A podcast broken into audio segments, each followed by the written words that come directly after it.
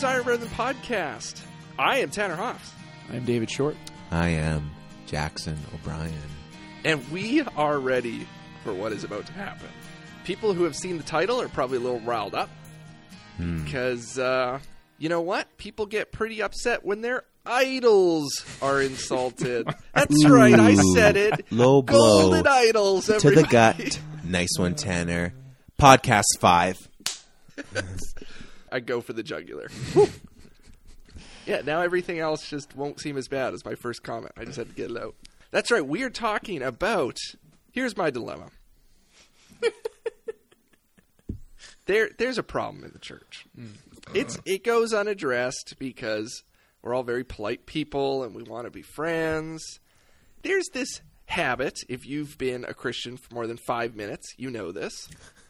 That when it comes to a certain book series written for children by C.S. Lewis, uh, who's an old British guy, Dave, do you not see that he's a snake? He's a snake in this whole process. Yeah. If you've been a Christian for five minutes, if you've listened to some old dead British dude, like you are setting it up for. You're so good at this. Keep going. I want to see where it goes. some uh, old dusty British professor. Anyway, there is a book series for kids called The Chronicles of Narnia. You might have heard of uh, The Lion, the Witch, and the Wardrobe. Wardrobe? Wardrobe. The wardrobe. Would people who aren't like deeply in this have heard of any other one? They, the people that actually care about culture, would have heard of Lazy Sunday, the reflection on the Chronicles of Narnia coming out in its theatrical release. Thank you, Andy I've never, Samberg. I've never heard of it. Come on, the Chronic What Calls of Narnia, Lazy Sunday. Wake up in the late afternoon. Call Parnell just to see how he's doing. Hello, What up, Pa? yo Samberg, what's cracking? You thinking what I'm thinking? Narnia, man, it's happening. Uh, I've got it mixed up with Fresh Prince of Bel Air now. Whistled for a cab, And when it came near, the license plate said "freshen" and a dice in the mirror. yeah, they would know it from Lazy Sunday. You're totally right. But there's a bunch of books. Uh, I don't really know the names of them. Prince Caspian. Okay, I did, I did want to ask you. I wanted to ask you, Tanner, how many of these have you actually read, and like m- more than once? I have probably read. And and since How many are there? How many are Oh there? my. There's seven. I think there's seven. This thing I want to totally tear down. I want to just. It's terrible in every way. I don't even know anything about it. Okay, okay, hear me out. Please. I've continue. probably read, let's say, five to six of them. Okay. Yeah. I can be confident of that. And I've read at least one of them more than one. Was it the Lion, the Witch, and the Wardrobe? Oh yeah. so here's my initial for those who are about to. There's people who are about to get very upset because, as NWA said in their movie, "Speak a little truth and people lose their minds." Huh. Okay, so I'm about to speak a little truth, but before that, I'm going to lay out some ground rules so people hate me a little bit less. No. All right, let's do this.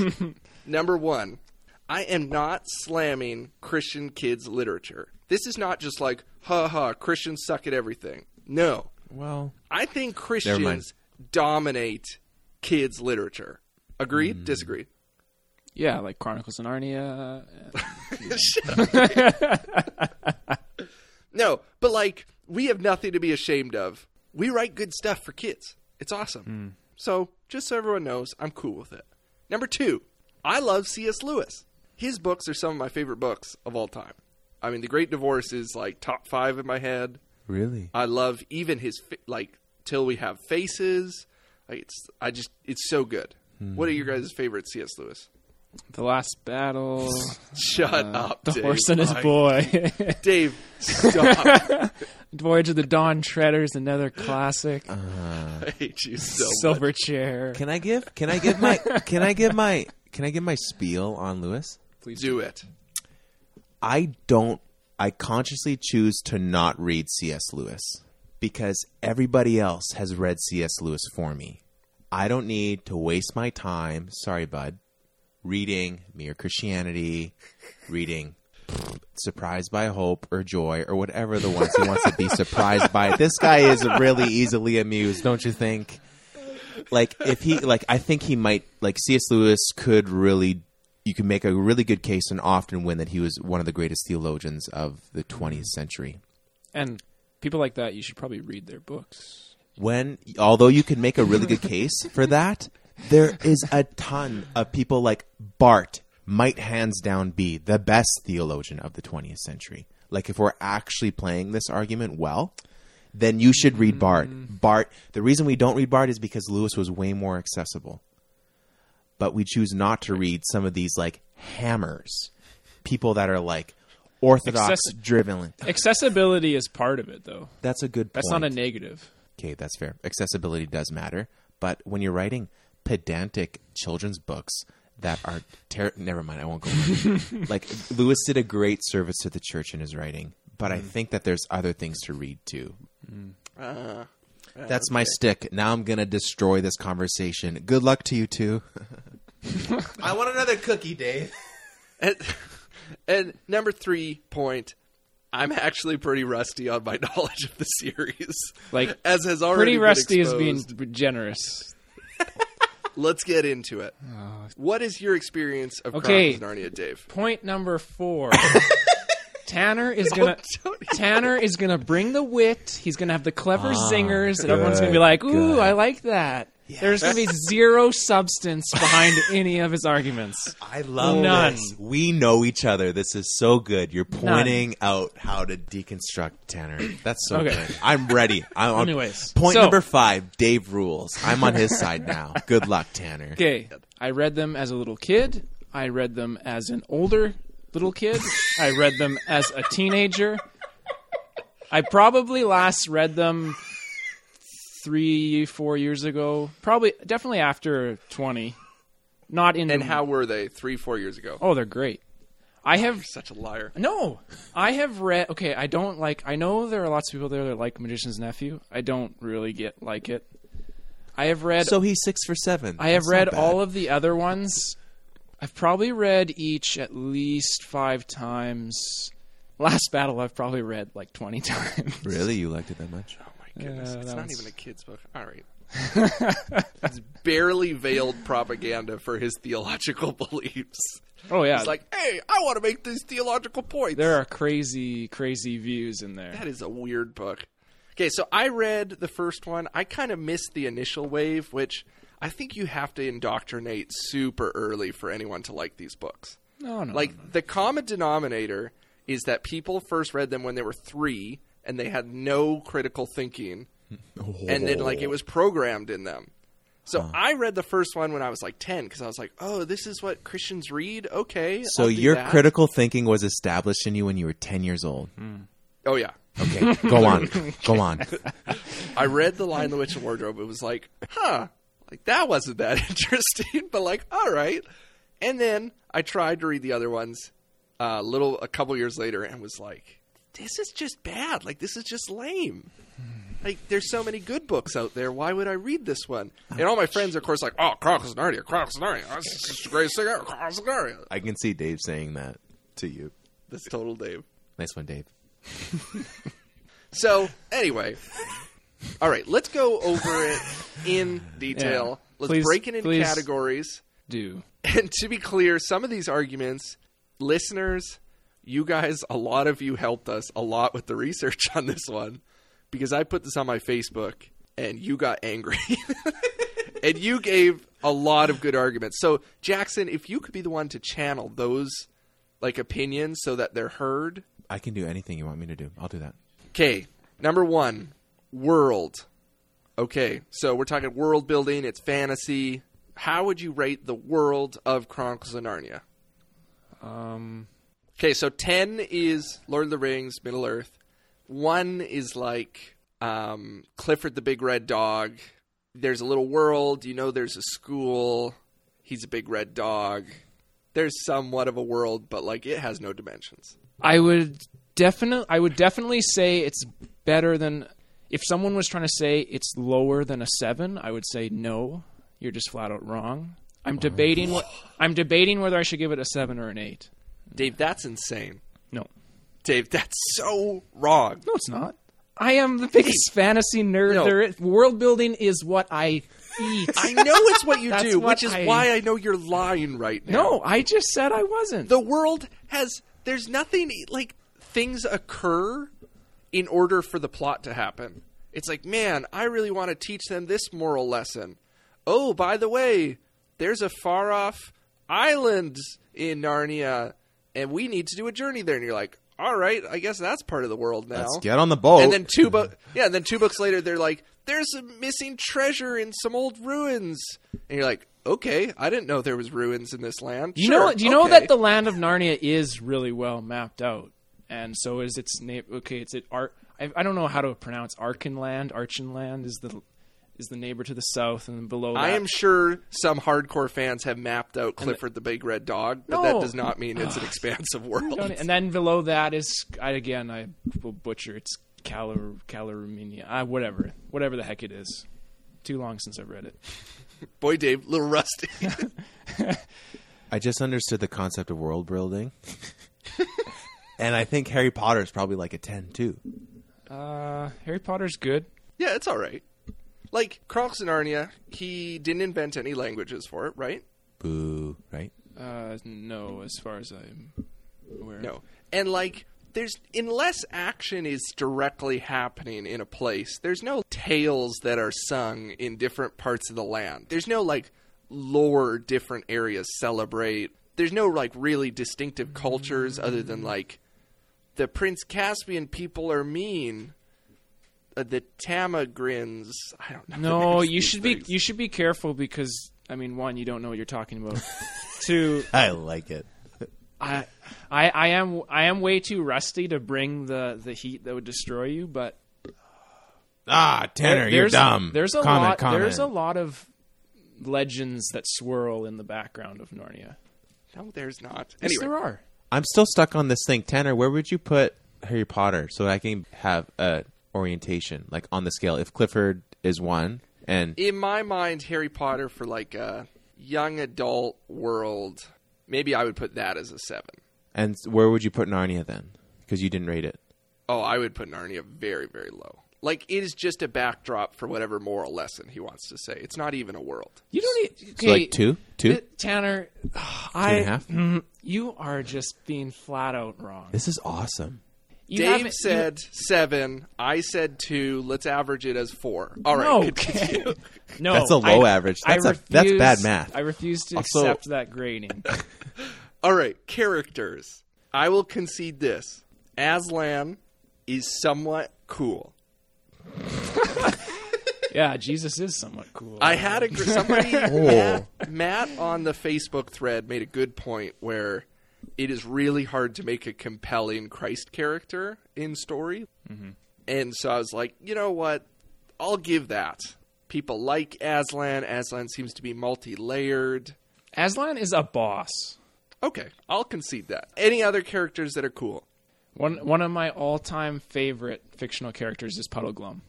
Who's Puddleglum? Puddleglum is from the Silver Chair. He's like if you took okay, Gandalf is the greatest of all. Nobody comes within a mile of his shadow. No, no, Dumbledore does. No, Dumbledore sucks. Okay, No, no, no, no, no. So- that's not fair. Puddleglum is essentially a depowered Gandalf crossed with Eeyore from Winnie the Pooh.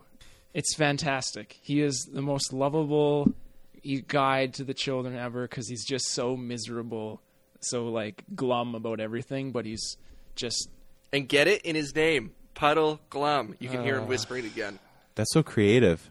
But the characters are very one-dimensional. no, they're not. They all are like you could sum them up by their one characteristic, which I mean, okay, kids literature, got it. But they don't really develop unless Aslan shows up and teaches them a lesson. And why the heck does Santa show up randomly in them? I don't understand. Isn't that awesome? It's kind of awesome, kind of really stupid. What about Edmund? Edmund was pretty cool, right, guys? I like the later children better than the first group of four. Peter, Peter, Susan, Edmund, and Lucy are my least favorite of all the children in Narnia. So, thank you. Again, this highlights my point of of the sections that I read and know about, they're the sucky ones. Yep. Don't read that. I'm with- no, don't I'm read with that. Mm. you, Jack. I'm with you. That's not good. Oh, that's just the wrong set of children. Oh, Oh my gosh. You make a poor case right now. Tanner's ob- Tanner's an obscene human right now, but you're not making a good argument. Okay, let's move on to something else because the characters are obviously great. I I wait wait wait. I didn't give my grade on the characters, did I? characters, I'd probably grade five yes. or six. It's hard because they're a little bit like Pilgrim's Progress characters. They- where like it is- you meet you meet vanity, and vanity is vain, and you're like, eh, eh, okay. Which like, if that's what he's trying to do, like, all right, and it's for kids, but at the same time, I mean, I just you got to have some complex characters. I would disagree. I would say that your growth criticism is decently valid. Again, a lot of them, it, it is when they meet Aslan that that's when they grow, which I don't think is a negative. But I do think that while characters might not grow, they are shown to be complex or have layers to them. They're not just, oh, this is all I am, is this one thing. All right, story. This one, I don't really have a problem with because I mean, in the end, they're kids' books. Like I don't know, that's fine. You can give story ten if you want. No. I don't think it's a ten, but I don't have a problem with it. The, the two stories that I love, love, love, love in Chronicles of Narnia are The Horse and His Boy, which is a, a Yeah, race. a lot of people said that. it's a race to freedom story, which I really enjoy, hmm. and and it ends with a massive battle, which is awesome. And then the and then the last battle is fantastic. I, I give the last battle a ten out of ten. All right, so story, decent. Okay, throwing a bone. Here we go. Okay, message. So this is the Christianity, the moral lessons within of Narnia. What do you think, Dave? I'm open to people other than I'm open to people other than Tanner, um, sort of knocking it down. Off the top of my head, I throw it at a nine out of ten. Okay, so you like stories that teach you like greed is bad and temptation is real and sometimes good looks like bad and bad looks like good and you know like things that of Narnia is good at. Yeah, I like those. I, I feel like you don't give it enough credit for deeper themes or questions that it brings up. Personally, I really like in uh, The Horse and His Boy. Um, so, The Horse and His Boy, and this is how rusty I am, I don't remember the names of the characters. There's a boy and his horse, who's a talking horse, and a girl and her horse, who's a talking horse. And they're they've been escaped. They're they're on their race to freedom, right? They're escaping and uh, it's near the end of the book, and Aslan appears, but it's very different than any other time Aslan appears because he chases them, and he attacks her, and he wounds the girl, What? and afterwards he has this conversation with the boy, and the boy's like, "What? Why were you doing that?" And he and he understands that Aslan was helping them, pushing them faster, I believe.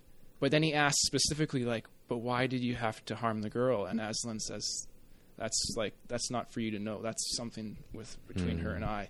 And I, hmm. I've always found that question. I, I've liked it. That's pretty cool. Mm-hmm.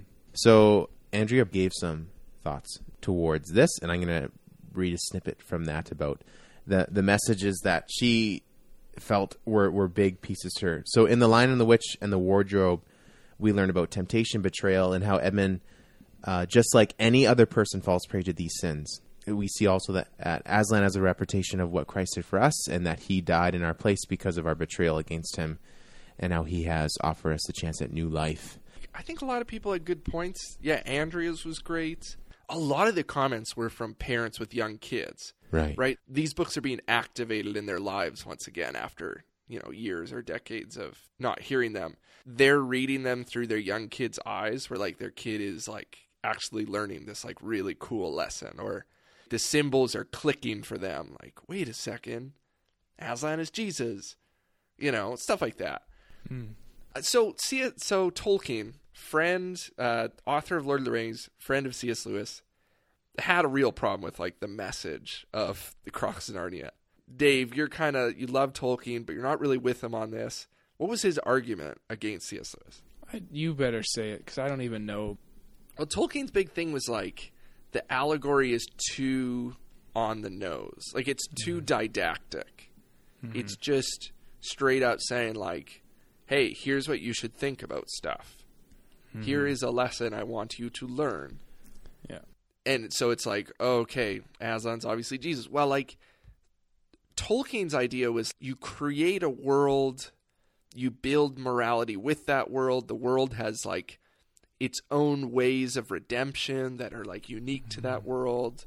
and then if you draw things out of that, like the gospel is in there, but it's not as easy. Okay, I love Tolkien to death. He's the greatest thing ever. His I don't like allegory. It's on the nose. Okay, bud. You you okay, here, creation with God. Oh, okay, he makes all his angelic beings. Oh, the most powerful of which turns evil and falls and drags drags a bunch of the other ones with him. Okay, he goes How down to of earth. them? Like a third or something? Oh, and then he creates the fall of the elves. Okay, yeah, sure. Hmm. Oh, and then they capture him and they put him away for a while. And then, oh, and then they're like, okay, we're going to throw you in prison for a long time, but then we're going to let you back out on the earth for a while longer. And it's just like, yeah, that's it's it's kind of on the nose itself. I, I've, I've never understood his big allegory bashing. No, that's fair, Dave. But I think I will say, like, you know how Christian movies, one of the problems with them is they have a sermon first and then they put a story around it second. Like, oh man, we just really want to make like a sermon about fatherhood, a sermon about marriage.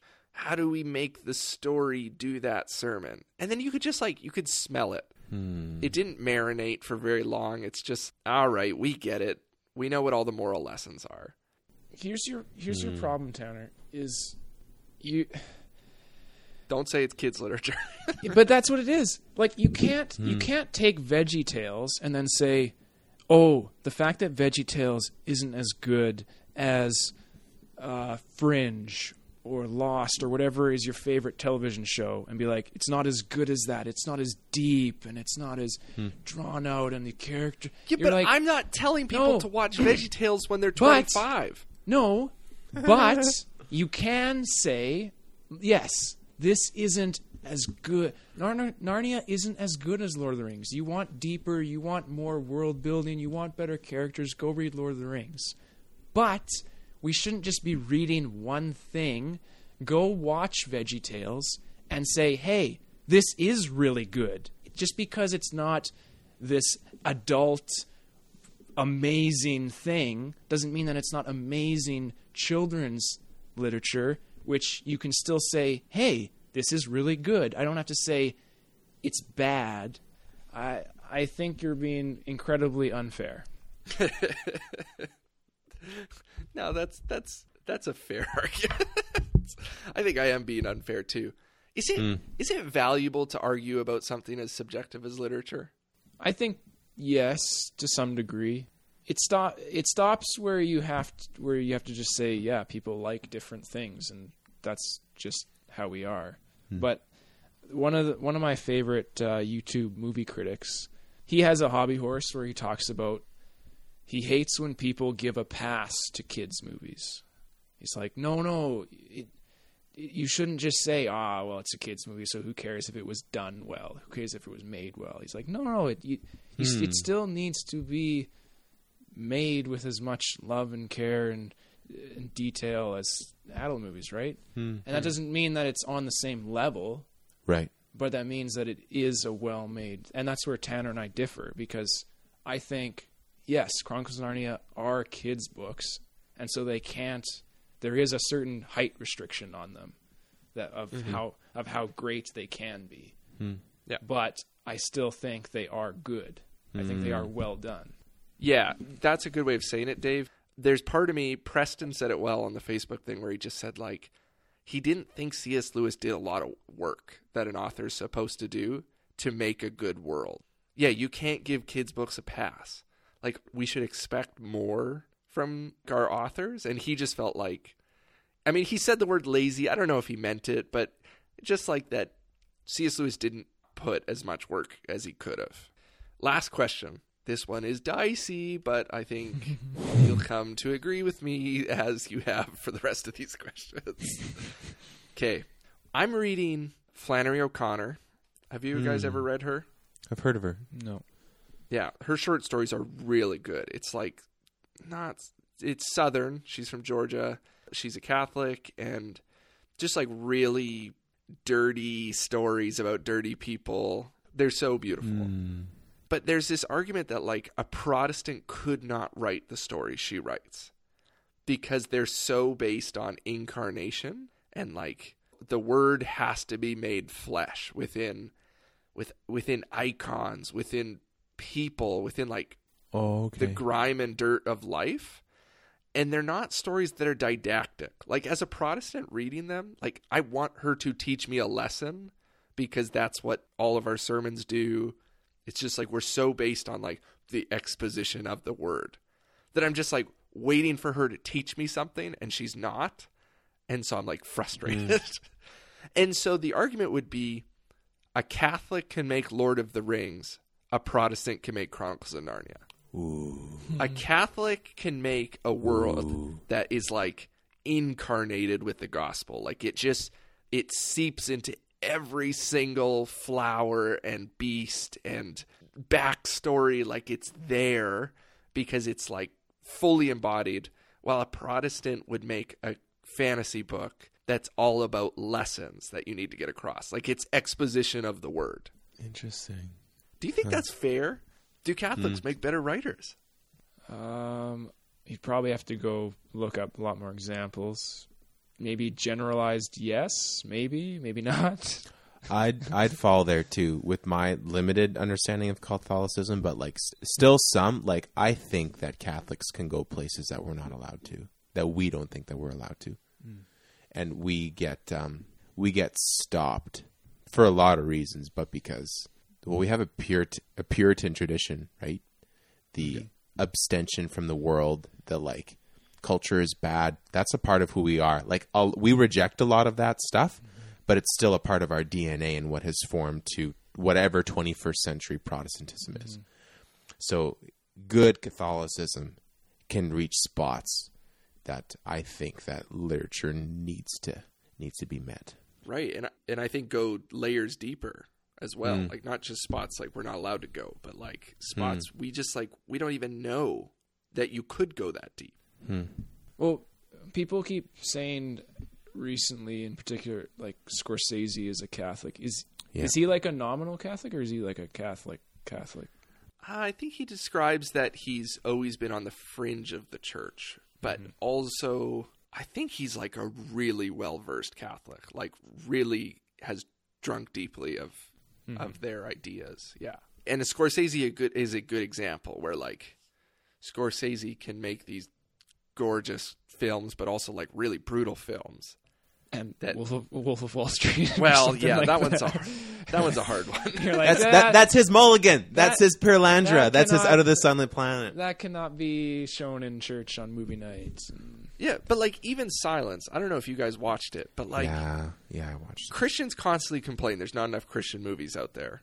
Mm-hmm. Scorsese makes a gorgeous Christian movie, and nobody goes and watches it because it's too. It's not. It's not neat enough. Like there are open-ended questions to it about the silence of God and about things that like we don't want to deal with. It just does not fit a Protestant mindset. and Protestants have problems with you too, and Hmm. they're not very church-like. Dave, you're Protestant. You can't say that stuff. Sure, I can. Okay. well, thanks. No, that was fun. I'm glad we got to express ourselves over this. I'm sure people have a thousand million thoughts that we have not gone over. But thank you for the 73 comments on my status. No kidding. Uh, mine were a lot of those, but that was awesome. That was a fun debate. So thanks for everyone who was involved in that. And hope you enjoyed the episode and that Dave successfully harnessed your populist rage at this elitist scum, which somebody called me. I saw that. That was great. That was great. it great. was very fair. it Oh, was very that's fair. great. It was fantastic. Wow. I don't know. I think we're good. I am Tanner Haas. I'm David Short. I'm Jackson O'Brien.